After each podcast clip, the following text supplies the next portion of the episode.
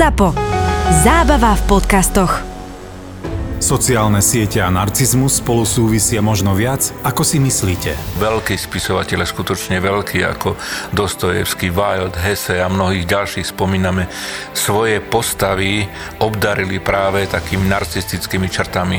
A to len dokazuje to, že je to ozaj starý fenomén. My najmä u tých klientov depresívnych a úzkostných sa veľmi často stretávame s takouto poruchou narcizmu. A máte pocit, že, že povedzme aj mladí dnes, najmä vplyvom tých sociálnych médií, sú väčšími narcistami, že to môže u nich buď zväčšiť ten, alebo môže to byť nejakým takým katalizátorom? Tí veľkí narcisti nájdú zo seba potvrdenie a naopak tí precitliví majú pocit, že sú prehliadaní, nezaujímaví, neatraktívni a trápia sa tým. Rozhovory zo zákulisia kníh.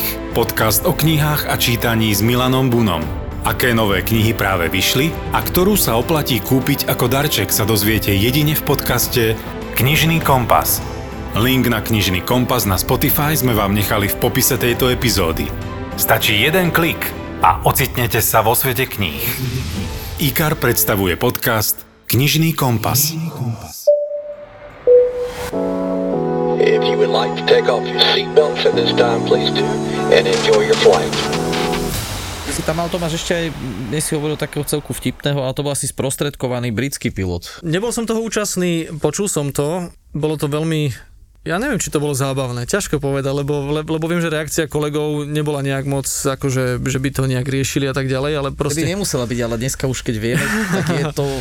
No, to bolo takto. Asi ten pilot britský, bol to určite Brit, bol na Slovensku z nejakého dôvodu, predpokladám, že tu bol v Bratislave asi niečo popiť, tak ako Briti, Briti zvyknú, zvyknú chodiť, lebo nepredpokladám, že mal slovenskú manželku, lebo tá by ho takúto blbosť nenaučila. No a Takže pravdepodobne tu bol, no a čo sa naučíš, keď niekam proste ideš, ja neviem, Nadávky. číslovky od 1 do 3, lebo tak 3 piva napríklad, hej, vieš, že, že, že jak sa povie, pivo nadávky. No a to učil tiež po turecky, že üč bíra Lutfen, znamená, že 3 piva si Lutfen je poprosím. Áno. To je šekole rederim. Áno, presne. Pre tureckých No my sme dneska vys- tak vysielanie v turečtine. Tak určite, ako Effendi. E- Evet, evet. No a tak teda to mi rozprávali kolegovci, že prišiel raz proste britský pilot, nebudem hovoriť tú spoločnosť, zahlásil sa Bratislava Radar, volačka, nejaké číslo, dobrá piča a povedal letovú hladinu. No a chalani mu teda povedali dobrý deň a nekomunikujú s ním, s ním ďalej. Neviem, aké bola, vravím, neviem, aká bola tá reakcia, ale zjavne ten pilot bol u nás na Slovensku, naučil sa pár dôležitých vecí. možno niekto povedal, že to znamená dobrý deň ináč, lebo však sa zdraví bežne. Je to možné, hej, že si z neho urobili tí čašníci, alebo kto s ním bol, alebo nejaký oné srandu, No, že, určite nejakí kamaráti. že, no, hej, určite nejakí slovenskí kamaráti povedali, že dobrý deň sa povie takto, jak som povedal, nebudem to už one duplovať radšej. No chcel nás proste nejak pekne po kresťansky pozdraviť, tak nás pozdravil takýmto spôsobom a myslel si, že aký je milý, hej. Možno bol aj hrdý na seba, jak si to zapamätal ako- dobre, lebo vieš. Ja si dobrý- viem predstaviť, ako to bol v tej kabine. Počkaj, teraz ja, teraz ja, Áno, teraz ja. ja. A sleduj, sleduj. A už išiel. Lebo však Maťko to vie, že oni to aj ocenia e, tí riadiaci, keď sa pozdravíš v ich jazyku. No, jasne, a jasne, vieš, ako Turci ocenia, keď ich pozdravím takto pekne, one po turecky dobrý večer. Dúfam, že nie je takto, jak tento, ale zdravil. Ne, ne, ne, tak ja neviem po turecky nadávať, to, to možno, že ma Maťo naučí neskôr, ale... Zatiaľ som sa tam nedostal, zatiaľ som iba sladký v turečtine. Hej, hej, a ešte keď... One,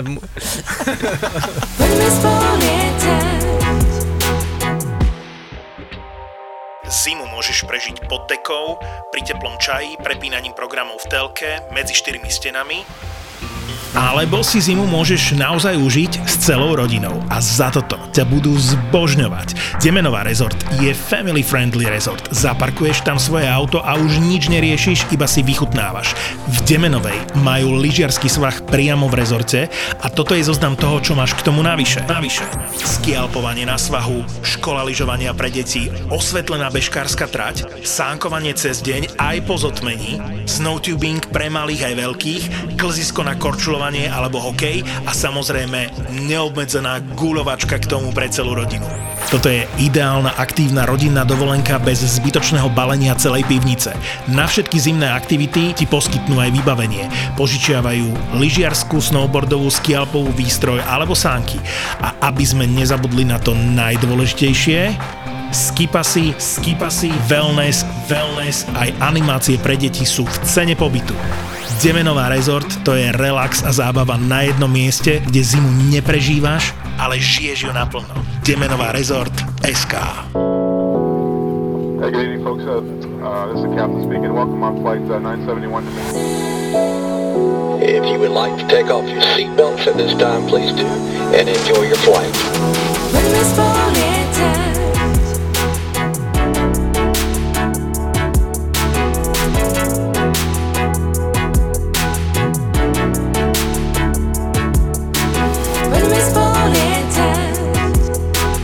Ja som práve priletel.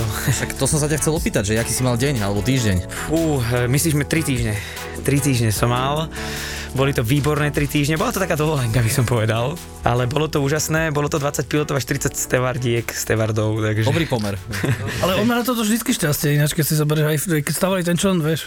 Koľko vás tam bolo? To ste boli tuším dva chalani a zvyšok boli baby? Áno, áno. Počkaj, tie stevardky boli všetko stevardky, či aj stevardi? Boli tam aj nejakí stevardi. Si jo. ale ja som to tak selektoval. Aj si sa niečo naučil? Áno, naučil som sa... Po turecky.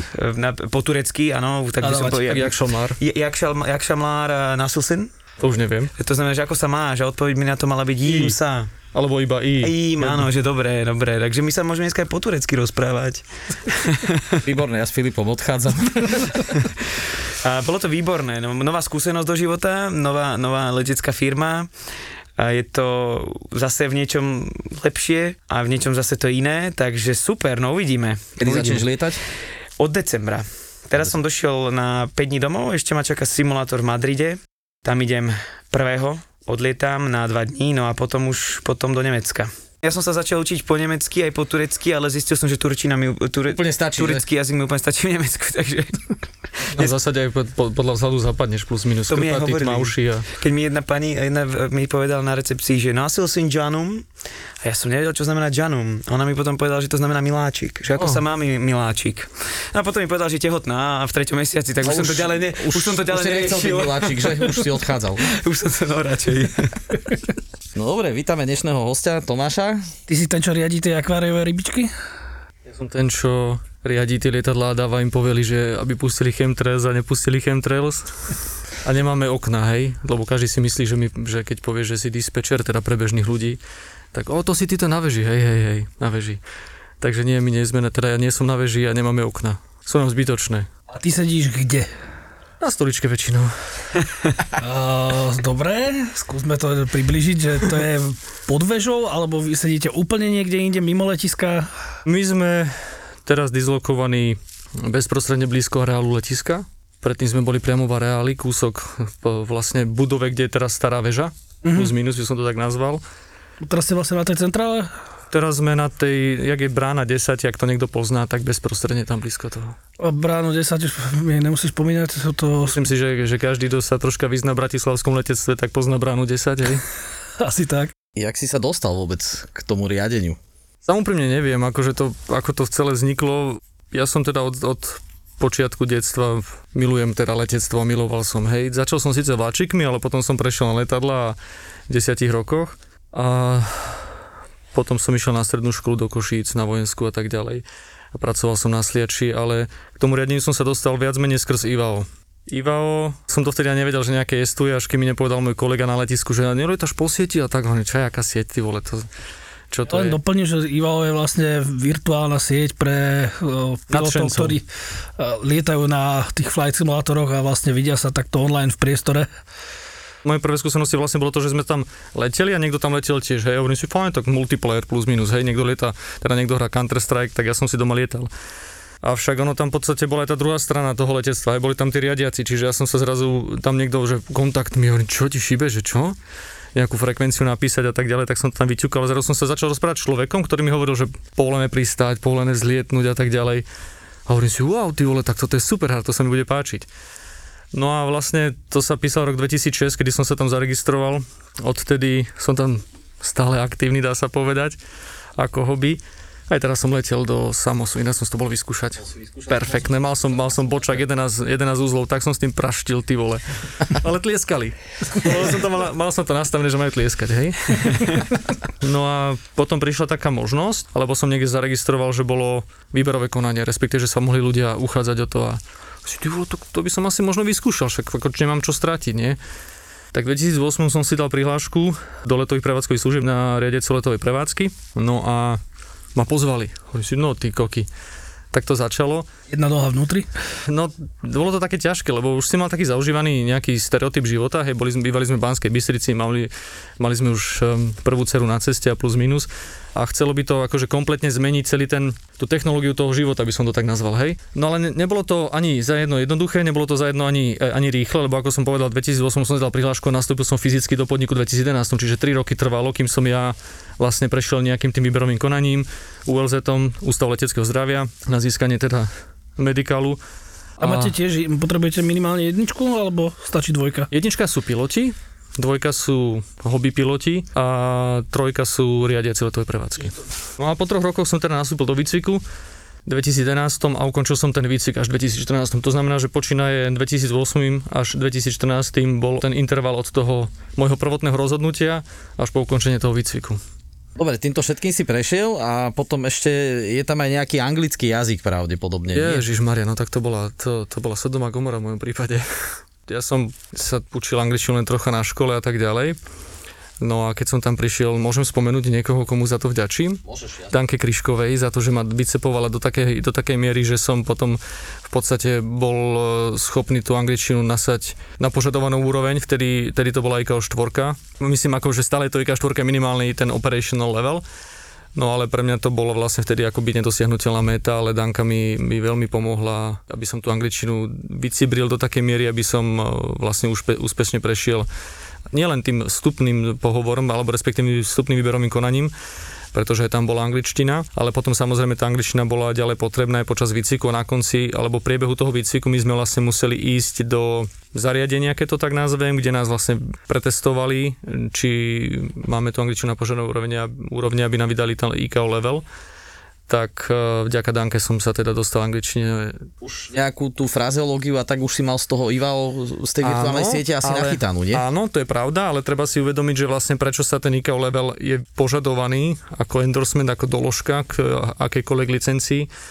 Práve preto, že ako si povedala, frazeológia je niečo unifikované, ktoré pomáha bezpečnosti, hej, jak si povedal, safety first. Avšak tá frazeológia je povedzme plus minus 95% toho, čo ty bežne používaš. A tých zbylých 5% je tzv. plain English, ktorú začneš používať v tom prípade, keď dojde k nejakej mimoriadnej udalosti. Keď e, je niečo tak, ako to nemá ísť, hej, ako to nie je podľa foreshiftu.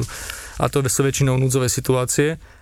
A vtedy sa začneš rozprávať s tým pilotom ako s kamarátom, plus minus, keď to tak nazvem. No a, a pýtaš sa, on ti povie, čo má za problém, ty sa mu snažíš nejakým spôsobom pomôcť a na to už Samozrejme, frazeológia nie je, to sa ani nedá. Takže to je dôvod preto, prečo vlastne ten, ten ICAO level je, je požadovaný, aby si rozumel Slovák s Číňanom, Brit s Brazílcom, dajme tomu. Francúzom, že?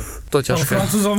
to je ťaž, to ako ťažké. Ináč akože v tomto sú Číňania úplne perfektní, oni majú problém povedať 8 ako osmičku, hej a cez nás je tá Čína, ktorá má 688 alebo 686 a proste tá osmička je úžasná, keď oni to povedia. To... Krásne uh, vid- alebo teda audio záznam na, je na YouTube. Air China 981. Hej. Cleared into the ramp. to the ramp. clear to the Say again. Are you clear to the gate? Roger, clear to the gate. no, no. There was a question. Have you been clear to the gate? Áno, áno. A to už bolo moc. Už keď použil predprítomný čas, tak sa už mu... To už bolo moc, presne. A napríklad, jak si hovoril o, tom, o tej frazeológii, tak ja keď som tam v Kanade a v Amerike, tak to vôbec. Tam... Počkaj, ale my sa bavíme o IKO teraz. Áno, to je pravda. No. Tam akorát som chcel len povedať, že tam by IKO, tam IKO nefunguje. Tam je jedno, tam je, tam je, plain language. Tam je 95% plain English. Presne tak. A 5% je frazeológia, lebo FAA je proste. Presne, presne. Keď, niekde úplne inde. Keď na mňa zvriekol, how's right? A ja, že čo? A ja som nerozumel, say again, how's right? Oh, right, som yeah. pochopil, že how is your ride, on sa pýta, že či mám nejakú turbulenciu. Hey, hey, hey, to je úplne bežné, že k nám príde raz za čas nejaký United alebo American cez nás preletí podľa toho, aké vetry fúkajú. Oni prídu, že American 952, 350 smooth ride. Toto je ich, toto je u nich. Tak ako heavyčko má povedať najprv, či heavy, tak oni povedia smooth ride. Povedzme ešte ľuďom, že čo povedal vlastne? Že let je bez turbulencií, je smooth, je čistý. Že, že, že, je to príjemné. Áno, áno. By sa to tak nazval, hej. Takže u nich je niekedy problém, u nich keď je turbulencia, tak keď je u nich médium, tak u nás je to severe už pre nás, lebo oni sú zvyknutí na to, že niekedy keď sa tam to skolena preženie cez tú Ameriku a cez Waters mňa to chytilo práve na tom West Atlantic tracku. My sme boli posledné lietadlo, ktoré povolili tam ísť a potom už sme, no vtedy som sa ani na tie prístroje nevidel, ale oni hovorili, že medium, že, že ride is medium. No, vidíš to, my máme moderate, oni majú medium, hej? Áno, pardon, moderate, áno, moderate, ale oni to majú, neviem, alebo medium, ja som, neviem, niečo z toho použil, nechcem klamať, či to bol moderate alebo medium. Mne sa zdá, že povedal medium, lebo tam je úplne všetko iné. Ale na tvoj pocit použil o level nižšie, aké to bolo, hej? Áno, možno som bol tak v strese, že som ani nevedel, čo povedal. On to, on to dal podľa stejku. No.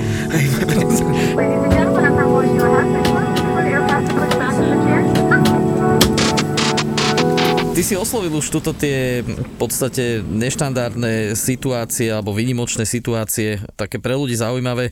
Čo sa vlastne deje, keď tam počuješ na tej frekvencii to Mayday? Proste nejaké lietadlo to zakričí, nejaký pilot a ty ako riadiaci, ktorý povedzme si, že ty riadíš prevádzku, ktorá vlastne prelietava nad Slovenskom, to sú prelety. Ty ne... Jak som povedal, tí, čo práškujú. Tak, aká je tvoja činnosť, keď to lietadlo... Takto, ja som, ešte, ja som ešte v reálnej prevádzke Mayday nezažil. Uh-huh. Chvala Bohu. Keď je raz proste Mayday, to ješ povedať, že proste to už nie je sranda. Tam už ide o niečo. Asi nejaký medical? Alebo... Uh, mali sme divert kvôli medicalu, to je asi dva alebo trikrát sa stalo. Odklonenie letu kvôli nejakému hey, medicínskemu. Do Viedne, ja myslím, že raz do Budapešte som vracal lietadlo v podstate s tým nerobíš nejak inak, len sa ho snažíš proste vytočiť a viac menej pri takomto ako je Medical Divert, tak ja viac menej, pokiaľ som, ešte poviem tak, že my sme tam tiež vždycky ako vy dvaja v kabíne, tak a my sme vždycky na tom pracovisku dvaja. Jeden ten, čo je executive controller, ten, čo vlastne s tými lietadlami rozpráva, zabezpečuje tie rozsupy bezprostredne na tej taktickej úrovni, keď to tak nazvem a potom ešte planer controller, alebo bola, kedy sa to nazývalo aj procedurálny riadiaci, ktorý je vlastne koordinátor a ten telefonuje s okolitými stanovišťami, vyhľadáva, môžem to nazvať, že na tej pretaktickej úrovni nejaké konflikty a tak. No a k tomu medical divertu to vlastne ten planer alebo ten koordinátor má viac roboty ako ten riadiaci, pretože ten musí zatelefonovať tomu stanovišťu, ktorého sa ten let mal potom týkať, že tam k nemu nepriletí. Ten, tam je to OK, lebo tak ten povie fine, cancel estimate, vybavené, hej. No ale keď sa to lietadlo rozhodne letieť niekam, tak e, tomu letisku, kde sa ono rozhodlo ísť, musíš zatelefonovať. A ono, ono nemá ani, ani páru, hej? Čiže ty mu povieš, kde je, čo je. A že tam za aký čas hruba? Hej, on si v momente začne musieť pre, musí prepočítavať svoje problémy, ktoré tam má, musí ho tam dostať a predsa len na tom approach, či na tom radarovom stanovišti, na tom priblížení a tam je to troška také viac... Uh, zústené. Congestion, no zústené. Tak oni majú troška na to iný pohľad, takže on sa stáva v tom prípade príjmacie stanovište a, mu, a dáva si podmienky, za akých tamto lietadlo môže vstúpiť. Samozrejme, že nám nepovie, že pošli mi ho o pol hodinu, to bola úplná blbosť, než ide o medical. No ale tiež nám povie, tak daj na taký alebo taký kurz. No ja to poviem tomu radarovému, on ho tam zatočí, samozrejme s ohľadom na svoju prevádzku, ale vtedy všetko ide bokom a jednoducho to dávame dole, však nechceme proste to zdržovať. No čiže ten koordinátor má viac roboty ako ten radarový no, v tomto prípade. No a čo sa týka toho Mayday, tak my prirodzene, tak ako piloti, aj, aj my musíme absolvovať každoročne nejaký blok radarových cvičení alebo respektíve simulátorových cvičení a kde skúšame práve tieto neštandardné situácie s tými, ktorými sa za prvé nechceš stretnúť počas svojej kariéry a za druhé ani sa s nimi pravdepodobne nestretneš, ale musíš byť proste na to pripravený. By takisto, hej. Nechceš sa nikdy v živote stretnúť s tým, že ti podozok nevyleze von. No a tam si skúšame tieto Mayday. No a ako náhle letadlo proste povie Mayday, tak to je absolútna priorita, vtedy sa jednoducho všetko odkláňa a, a viac menej my ako riadiaci sme v tom prípade už iba poradný orgán, alebo orgán, ktorý sa snaží vyhovieť do takej možnej miery, ako sa môže.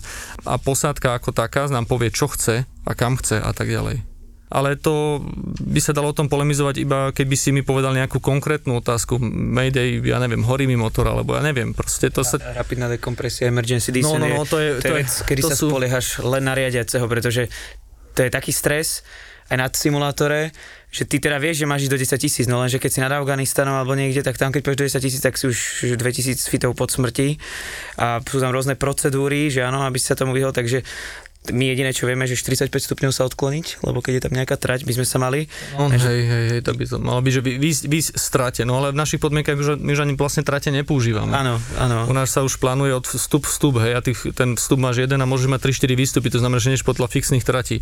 Takže ja som sa ani na simulátore nestretol, že by mi lietadlo vyhlo, proste ide dole. Ale spomínal si mi nejakú príhodu, kde bavili sme sa o tom, že s tebou komunikoval pilot. Aj, aj, aj, no. To bolo, zvláštnym hlasom, toto Maťko počuje, toto je veľmi dobré. To bolo, to bolo veľmi zábavné, lebo to bola taká zhoda okolností, že vlastne ja som mal v tom 2014, keď som v marci spravil papiere a dopravný úrad mi vydal licenciu, kedy už som s licenciou, keby už keď robíš na tom pracovisku, už tá licencia musí byť proste tam, na, hej, keby prišla kontrola. To znamená, že ja som ten prvý deň práve pracoval na vlastné papiere, No a sedel som tam na vysokom sektore, to bolo hladina 360 a vyššie a úplne, úplná pohodička, hej. Kavičku sme popíjali proste a nebolo tam dokopy čo robiť, všetko jak prišlo, to bolo taká, taký spôsob práce typu, že radar, kontakt, kontakt radar, hej, akože nič medzi tým.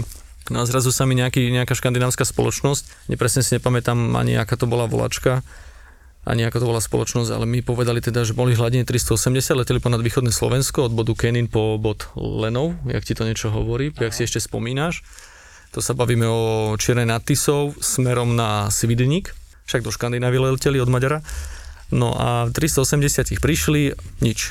A zrazu mi povedal, že chcú klesať 360. Hovorím si, fajn, tak klesať 360, lenže hladina 360 je 3000, 36 tisíc stôp, aby sme boli presní. No a teda, tak fajn, tak klesajú 360, no ale nedalo mi to, lebo nebola hlásená žiadna turbulencia, ani kolega, ktorý mi odozdával ten sektor, ten mi hovoril, že turbulencii, tak, tak som sa pýtal, že aký bol dôvod na to, aby, aby klesali, hej. Mohlo sa stať, že, že chce klesať 360, lebo tam mal turbulencie, zabudol mi to povedať. Ja by som tú informáciu chcel vedieť, lebo keď mi niečo príde 380 a povie, že tam je moderate turbulence, tak mu to jednoducho tomu pilotovi poviem. On povie, OK, my sa to preletíme, alebo chceme tiež klesať. No a keď už som sa ho na to opýtal, mi neodpovedal, po chvíli mi odpovedal sám od seba, bez toho by som sa ho dotazoval ešte raz, ale mi rozprával tak zvláštne, hej, tak ako keby mal hlavu v hrnci. Alebo v kýbli, proste takom, ale nie plechovom, ale umelohmotnom. A hovorím si, ty vole, to je nejaké divné, ale tak som si myslel, že my máme pár tých rádiových antén po Slovensku a máme tam nastavený best selection. No a tak si hovorím, že tak asi zobrala iné, iná anténa. Lenže on sa vypýtal ďalej klesať. A my sme boli teda hladina 360 bola naša posledná, potom boli ďalšie sektory, on že chce 260. A to mi už tak, že to už nie je zranda, hej, keď si pýta 260. No a keď už sa so mnou rozprával, tak si vravím, ty vole, ten hlas je fakt iný. Tak e, samozrejme, že my sme skoordinovali teda, že klesa zostal u nás na frekvencii. Skoordinovali sme s Varšavou, že nepríde v tej hladine, skoordinovali sme s Krakom, že príde v tej hladine a potom mi nedalo, že, že pýtam sa, že, rozpráva, že vy rozprávate na mňa cez masky, že hej, že my to máme nejaký problém s pakmi, a že sme, že, že, sme sa, že sme sa teda rozhodli v rámci bezpečnosti akože plynule klesať, není to nič akože e, hrozné, ale proste že my sme tu v maskách, pasažerom tiež vypadli masky a že chceme klesať do 260, bola to 800 mimochodom. Takže oni, oni plynule sklesali ponad východné Slovensko do tých 260. Ja som mal vlastne hneď ten prvý môj session, keď to tak nazvem, na vlastné papiere, skúsenosť, ktorú som nemal a ktorú pravdepodobne nebudem mať, ale počas celého výcviku predtým, keď sme mali núdzové situácie na simulátoroch, tak sme mali v briefingu, že očakávajte, že pilot nebude s vami, pri, počas akože dekompresie, nebude s vami rozprávať, bude rapidne klesať a ten, tam bol taký checklist, na čo sa mal ten žak pripraviť a posledné z toho bolo, že očakávajte stiaženú komunikáciu, že, pretože posadka bude mať masky.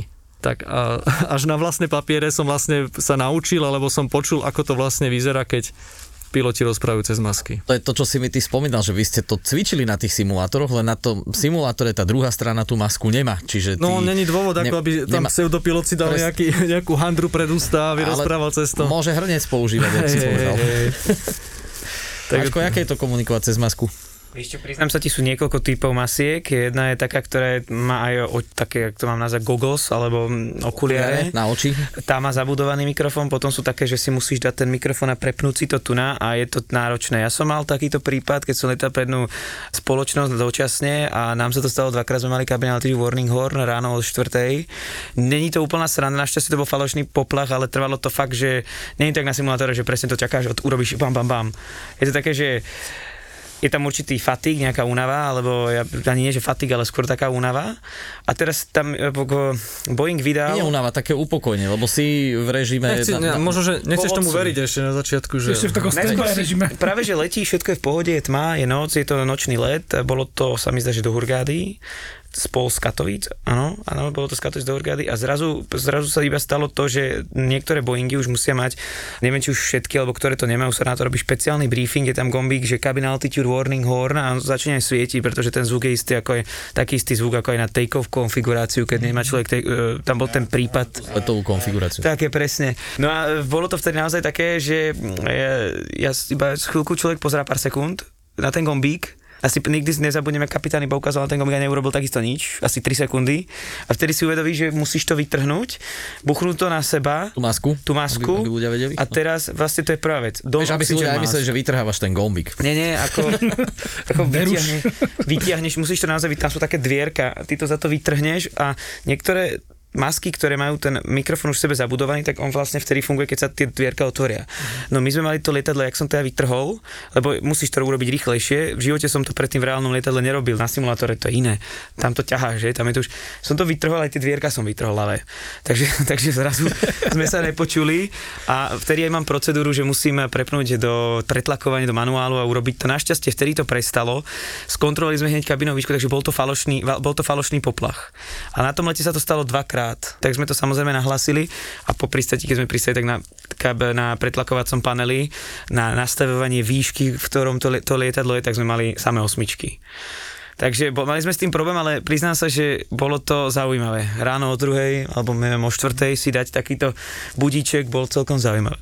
Našťastie to fakt prestalo, neviem to odhadnúť, či to bolo 5 sekúnd, či to bolo 10 sekúnd, lebo ťažko sa mi odhaduje ten čas, viem, že urobili sme, čo sme mali, s tým, že sme sa nepočuli, lebo tie dvierka som vylomil odtiaľ, ale máme na to potom alternatívu, že ukážeme si, že dole alebo všetko je v pohode. Mm-hmm. Takže asi, asi tak. Ale je to, je to náročné, pretože keď človek v tej maske dýcha, tak to je počuť.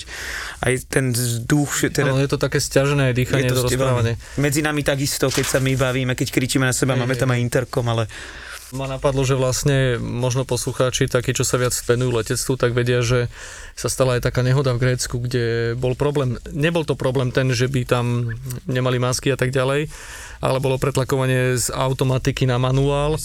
A tá 737 tam hu- zahúčala do, do kopca, pretože im došlo palivo a jediný, kto tam podľa tých pilotov z tých F-16 gréckých vzdušných síl videl, asi Stewart bol jediný tak plus minus privedomý, že do tej kabiny prišiel, ale nebol natoľko už vedomý si toho, že, že je tam problém, aby si nasadil povedzme masku alebo aby sklesal s tým lietadlom.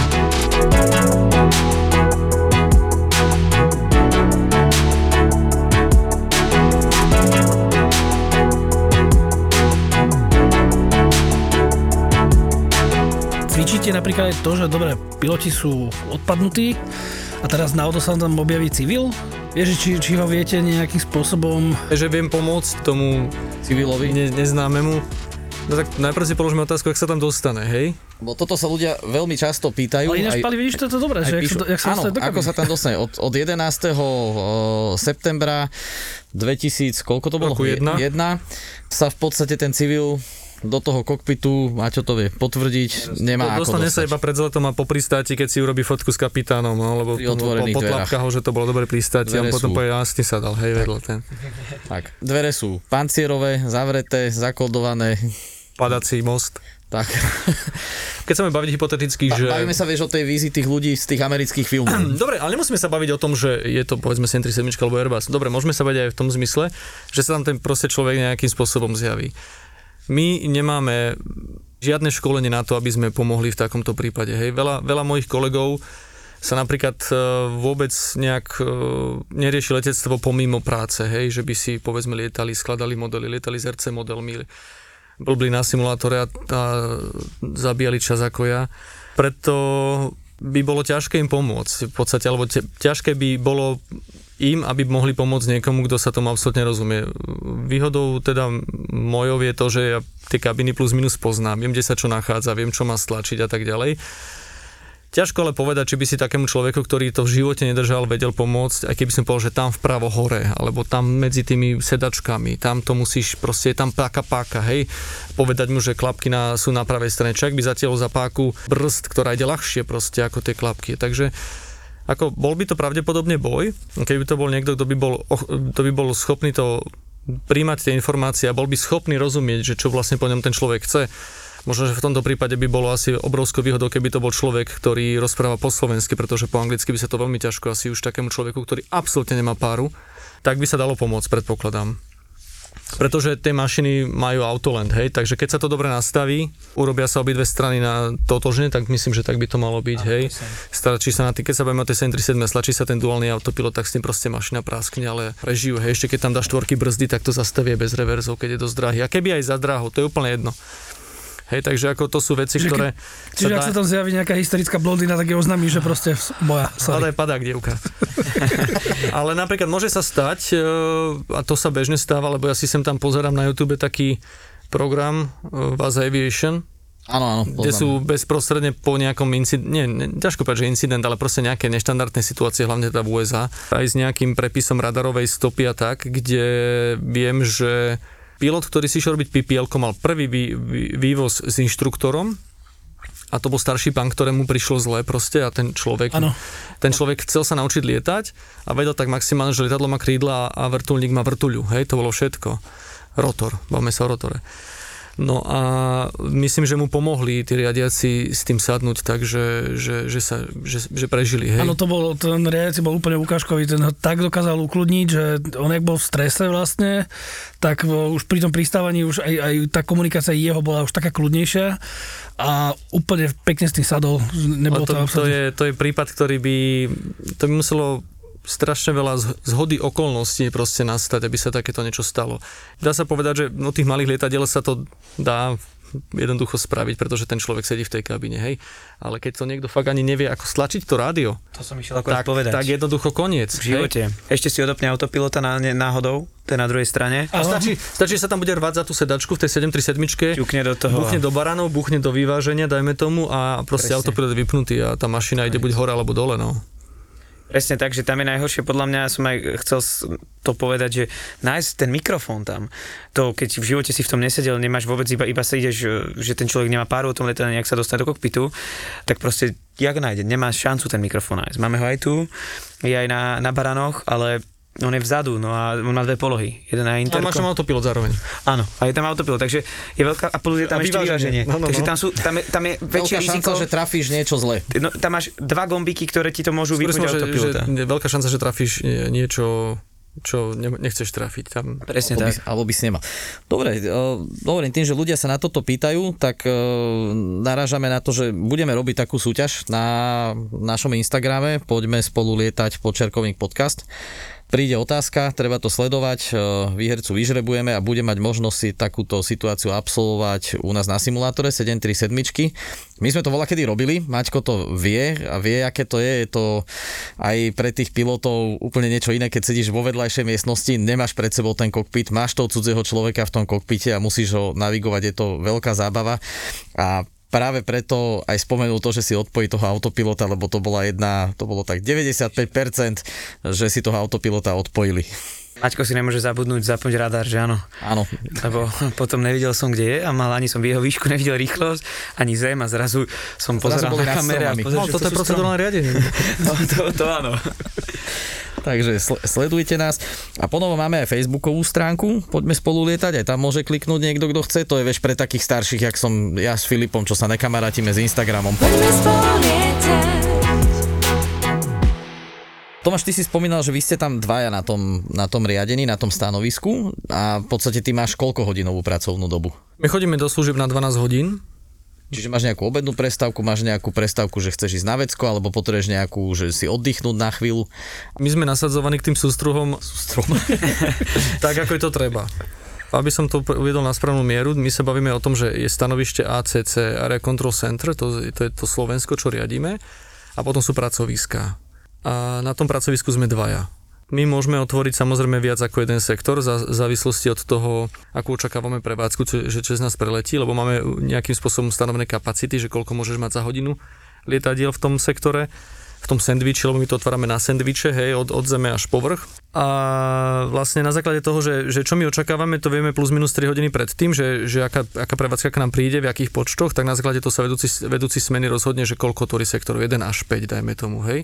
Preto hovorím, že my sme tam nasadzovaní podľa toho, ako je to treba. To znamená, že Väčšinou to tak býva, že, že v našich končinách cez ten obed, ani tá obedná pauza v zásade nie je My to nemáme tak, že ja neviem, teraz budem sedieť 4 hodiny na sektore, teraz mám hodinu obednú pauzu a potom zase budem sedieť 4 hodiny na sektore, zase hodinu pauzu, vieš, čo myslím? Mm. Nie, my sme tam vtedy, keď je to treba, my ten rozdielovník vidíme, že kedy budeme pracovať a na základe toho ty sa zariadiš teda, že idem jesť teraz, alebo pôjdem jesť potom. Nemôžem na tom sektore sedieť dlhšie ako 2 hodiny, to je jednoducho dané, ako bezpečnostná prestávka potom musí byť minimálne pol hodinu je Ale to... ty si fyzicky v tej práci celý čas, aj keď tam Áno, ja som tam, keď to tak poviem, na, takzvané na standby, uh-huh. a potom nás vedúci smeny nasadzujú na tie sektory podľa toho, jak ich potrebujú potvárať samozrejme. Takže nemáme v tomto smere nič fixne dané. Pre mňa je fixne dané, že mám prísť ráno na 7 do práce a o 19. večer končím. Keď ti treba ísť napríklad na záchod, hej, že začínaš smenu. Jasné, to tam, to tam, to tam je, uh, máme to ošetrené v zmysle toho, že ako som spomínal, sme dvaja na sektore, hej. Nemôžeš Keď... povedať tomu pilotovi, vieš, na tom spojení, že kamo idem na da, daj, daj, si ručnú o 5 minút som naspäť, hej. Dač pauzu. hej, hej, hej. Ako som hovoril, je tam vedúci smeny. Vedúci smeny je človek, ktorý je svojím spôsobom veliteľ čaty, dá sa povedať, hej, keď to takto poviem, alebo šéf výjazdu, alebo je, to je jedno. Je to človek, ktorý má na starosti organizovanie tej smeny ako takej. Nás je tam niekoľko a on tomu velí. No ak by som potreboval počas uh, výkonu tej práce odísť na toaletu, alebo proste sa ísť, ja neviem, napiť, alebo tak, tak mu poviem, že prosím ťa, mohol by si na, na, za chvíľu za mňa zaskočiť. On príde, odozdám mu, čo tam mám, či som na radar alebo na PC, to je úplne jedno. Odozdám mu, čo tam mám, on tam posedí tú dobu a ja sa zase vrátim a zase mi to vráti naspäť. To je, to je celé. Čiže to je to, keď niekedy sa hlásim, napríklad eh, kontakt eh, Bratislava, radar alebo niečo a nakontaktujem to a je tam ticho? Potom to urobíme ešte raz, tak to je to preberanie, predpokladám, že? Ty smien, že vy si tam mm, preberáte. Ešte lebo... môže sa stať, že to je buď to, čo ty hovoríš, väčšinou keď to je okolo celej, tak tedy to, mm-hmm. tedy to býva, že sa striedame alebo sa môže stať, že, že z hodov okolností sa PCčka s radarovým niečo bavia, on ťa počuje. Ako, ja už mám tak ucho vycibrené, že, že keď robím na radare, tak ja mám sluchat, my máme také sluchatka iba na jedno, hej, sluchatko a mikrofónik, niekto ide na ručný mikrofón napríklad. Ale to kvôli tomu, že ja, keď sedím na radare, som vpravo, tak mám sluchatko na pravom uchu, aby som ľavým uchom mohol počúvať PCčkára, čo povedzme on telefónu alebo čo mi hovorí. A veľakrát sa stávalo v tej dobe predcovidovej, že keď boli také tie peak hours, že PCčkar mi dával informáciu popri tom, ako ja som počúval, že pilot sa napríklad hlási, hej.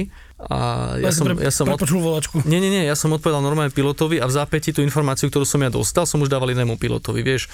Ale môže sa kľudne stať, že je to nejaká dôležitejšia informácia od PCčkara na radarového, taká troška neštandardnejšia, a on to chcel chytiť, lebo je to pre neho dôležité, tak zrovna, zrovna ti nevenoval pozornosť. On ťa počul.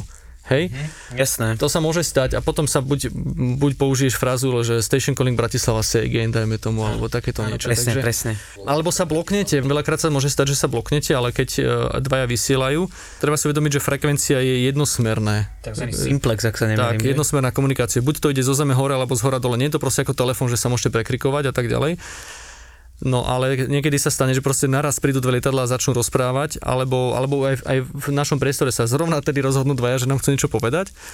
No ale nie je problém identifikovať to.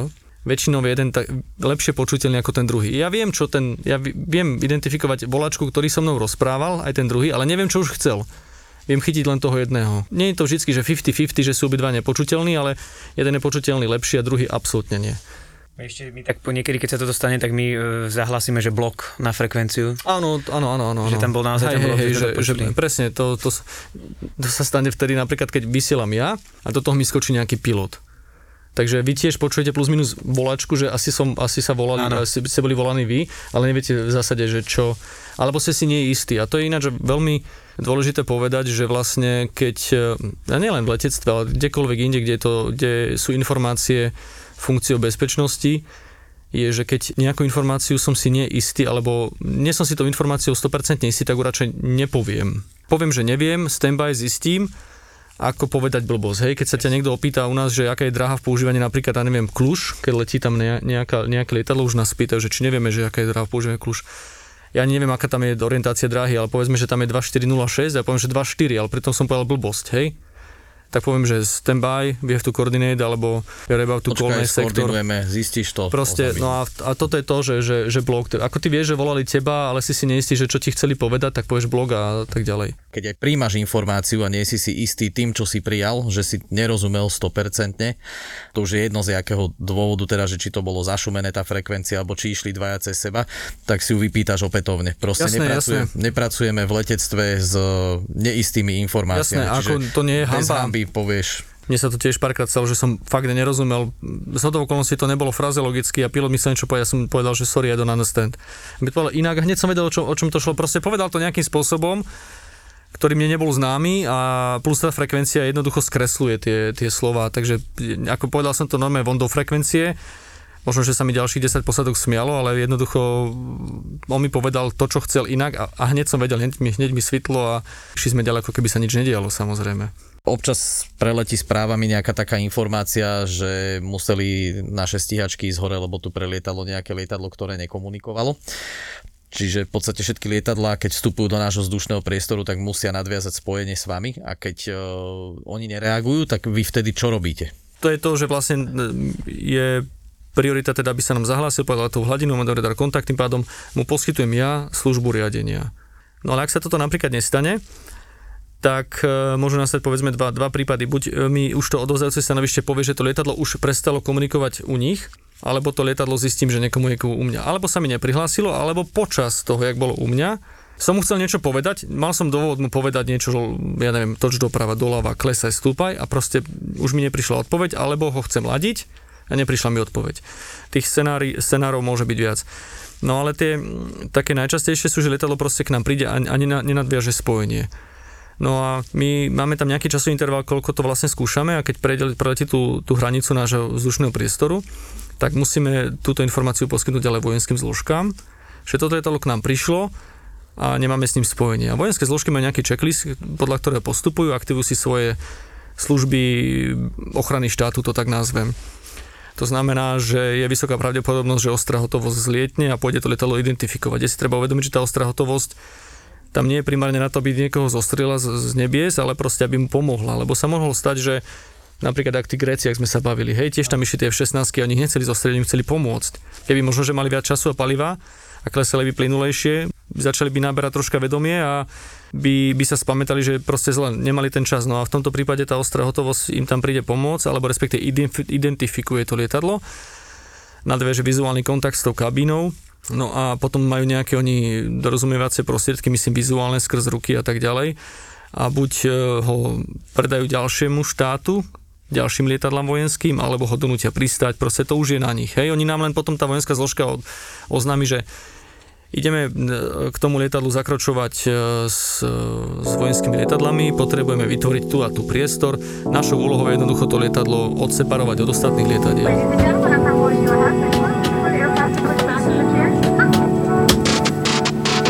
Ja sa ťa spýtam ešte na také tie brepty klasické. Už sme to tu riešili párkrát, ale každý má niečo iné, máme to sa, desne, to sa, to sa bedla, bedla bežne deje, no. hej, hej, hej. A osobne si myslím, že, že takýchto funny stories môžu mať viac menej, viac ich majú piloti so stevardami, ak som to aj počúval, ten váš, váš podcast, čo ma nesmierne baví. Ináč mimochodom, môžem pozdraviť ešte niekoho? Pozdrav, kľudne. Pozdravím chalaniska z DHL-ky, neuveríš, dva týždne dozadu mi doniesol balík a my sme sa začali bať a počúval zrovna vás. Máme chalanisko, ktorý nevie o letectve dokopy nič, jazdí na žltej dodávke a počúva váš podcast. Tak, to tak ho pozdravujeme. pozdravujeme.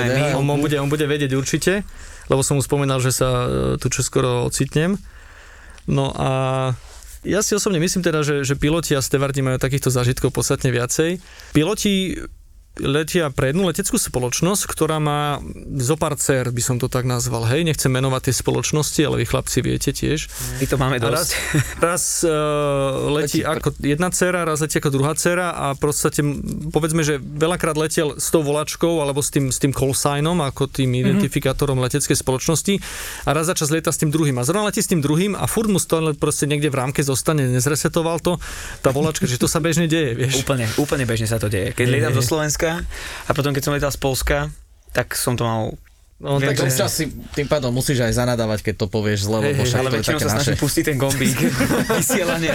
si pamätám, eh, tak stala sa mne taká vec, ale že vraj sa to stalo každému pilotovi za, za život. Mne sa to stalo prvýkrát, cítil som A sa... budol zakľúčované? Nie, nie, ja som robil passenger announcement, ja som sa prihovoril k pasažierom, lebo som bol pilot letiaci. Ja som pustil von, hej? A pustil som si to do ja, éteru. ja som stlačil, ja sme sa zakecali s kapitánom, ja som si pripravoval a teraz, že začal som po slovensky najskôr a potom po anglicky, no a nad, nad srbskom som to pustil trošku. Ináč to je hotové nešťastie, to je horšie ako viefárnik, ty vole. To je... a keď sa tak zakecáš, dobre No, zarozprávaš. A vysvetlíš úplne všetko ja, tom, ja, napríklad niekedy e, aj z veci z ATPL som, e, keď mám niekedy chuť, e, tak som rozprával, aký rozdiel medzi, že máme nejaké rýchlosti v tom lietadle, že máme indikovanú rýchlosť, že aký rozdiel medzi kalibrovanou rýchlosťou, Keď to rozprávaš? Áno, áno, potom rozprávam aj také som mal, tak, a celkom sa to ľuďom páči, dokonca keď som išiel na záchod, tak sa im to páčilo. Otlesk, ne? A ešte... Ako vedel, že sa rozprával ty potom? Ako? Tak hovorí, ja vždycky sa prihovorí, že dobrý nehovorí k vám druhý pilot. Tí, ktorí vedia uh, podľa aha, klasikov. No a e, potom, potom sú aj také veci rozprávame, že e, aká je teplota za oknami, ako to cíti naše lietadlo kvôli ma- machovému číslu, že áno, čím ideme, je tam nejaký a potom, ohrev. potom ja ich volám. a Segen, vieš?